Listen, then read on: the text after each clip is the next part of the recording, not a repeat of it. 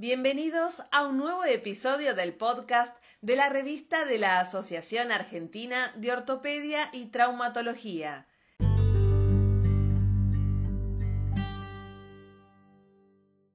Mi nombre es Gerardo Zanotti y soy el editor de la sección de cadera y rodilla de la revista de la Asociación Argentina de Ortopedia y Traumatología. A continuación brindaré información sobre los artículos que se han publicado en el número 1 del volumen 86. Estudio prospectivo comparativo del manejo de la analgesia preventiva en pacientes sometidos a artroplastía total de rodilla primaria del grupo del Hospital Británico Fernando Lopreite, Santiago Iglesias, Daniel Veloz Serrano, Alfredo Montes Vinces y Hernán del Cel. El objetivo de este trabajo fue comparar y analizar la eficacia clínica de la analgesia preventiva en los pacientes sometidos a un reemplazo total de rodilla. 66 pacientes divididos en dos grupos de 33 fueron evaluados prospectivamente y comparados entre noviembre del 2018 y marzo del 2019. El grupo A recibió analgesia preoperatoria con una combinación de etoricopsid, tramadol, paracetamol por vía oral dos horas antes de la cirugía y el grupo B no recibió analgesia alguna. El dolor posoperatorio de los pacientes se evaluó de acuerdo a sus propios registros en la escala analógica visual a las 12, 24, 48, 72 horas y una semana después de la cirugía. Como resultado se observó una diferencia significativa a las 24 horas entre ambos grupos. El dolor significativamente menor del grupo A a las 48 horas, diferencia fue estadísticamente menor a las 24. También se observó que el grupo control requirió más cantidad de rescates, aunque la diferencia solo fue significativa a las 24 horas. Como conclusión, la combinación de letoricopsid, tramadol, paracetamol representa eh, una solución eficaz, segura y económica y fácil de administrar y la tasa de efectos adversos de la analgesia es baja, por lo tanto representa un esquema adecuado para el manejo de la analgesia preventiva. implicancia de la radiografía contracción y rotación interna en la evaluación de las fracturas de fémur proximal. Autores Fernando Vidolegui, Santiago Pereira y Gabriel Bimber, todos pertenecientes al Servicio de Ortopedia y Traumatología del Hospital Sirio-Libanés. La correcta valoración de las radiografías cuando un paciente ingresa con una fractura de fémur proximal tiene una implicancia directa en el tratamiento propuesto. Se evaluó consecutivamente a 100 pacientes con diagnóstico de fractura de fémur proximal, se tomaron radiografías de pelvis frente, de la cadera afectada de frente y de la cadera afectada de frente, contracción y rotación interna. Se comparó las clasificaciones realizadas por residentes con la clasificación realizada por médicos senior y se utilizaron las tres radiografías para evaluar las fracturas. Como resultado, la concordancia entre la clasificación inicial de los residentes con la de los médicos senior fue del 68.9%. Cuando los médicos utilizaron la radiografía de tracción y rotación interna, la concordancia aumentó al 81.5%. 51 de las respuestas cambiaron con respecto a la clasificación inicial.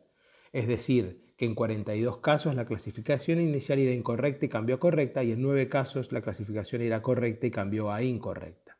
Entonces, como conclusión, la radiografía, contracción y rotación interna es un estudio simple, de bajo costo y bien tolerado por el paciente que facilita la correcta interpretación de las fracturas del fémur proximal, lo que tiene un impacto directo en las indicaciones del tratamiento y su resultado final. Fascitis necrotizante como complicación de una osteosíntesis de fractura medial de cadera. Presentación de un caso.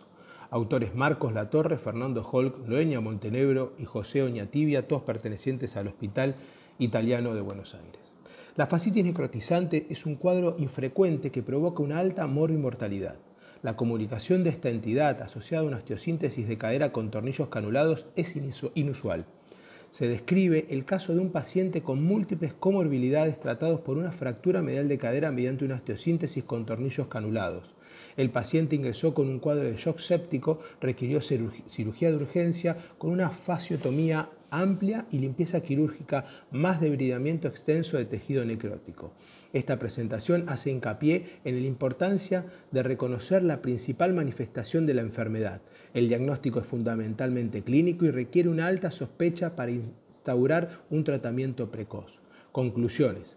A pesar de su baja frecuencia y los escasos reportes relacionados con la cirugía ortopédica, es importante tener en cuenta esta entidad como una posible complicación de una cirugía.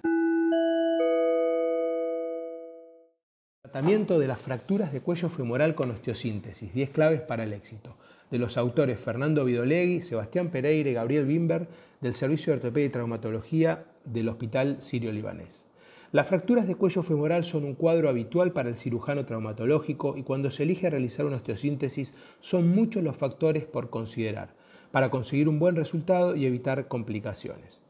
En este artículo, los autores brindan 10 claves para el éxito cuando se opta por la reducción y la osteosíntesis como método terapéutico.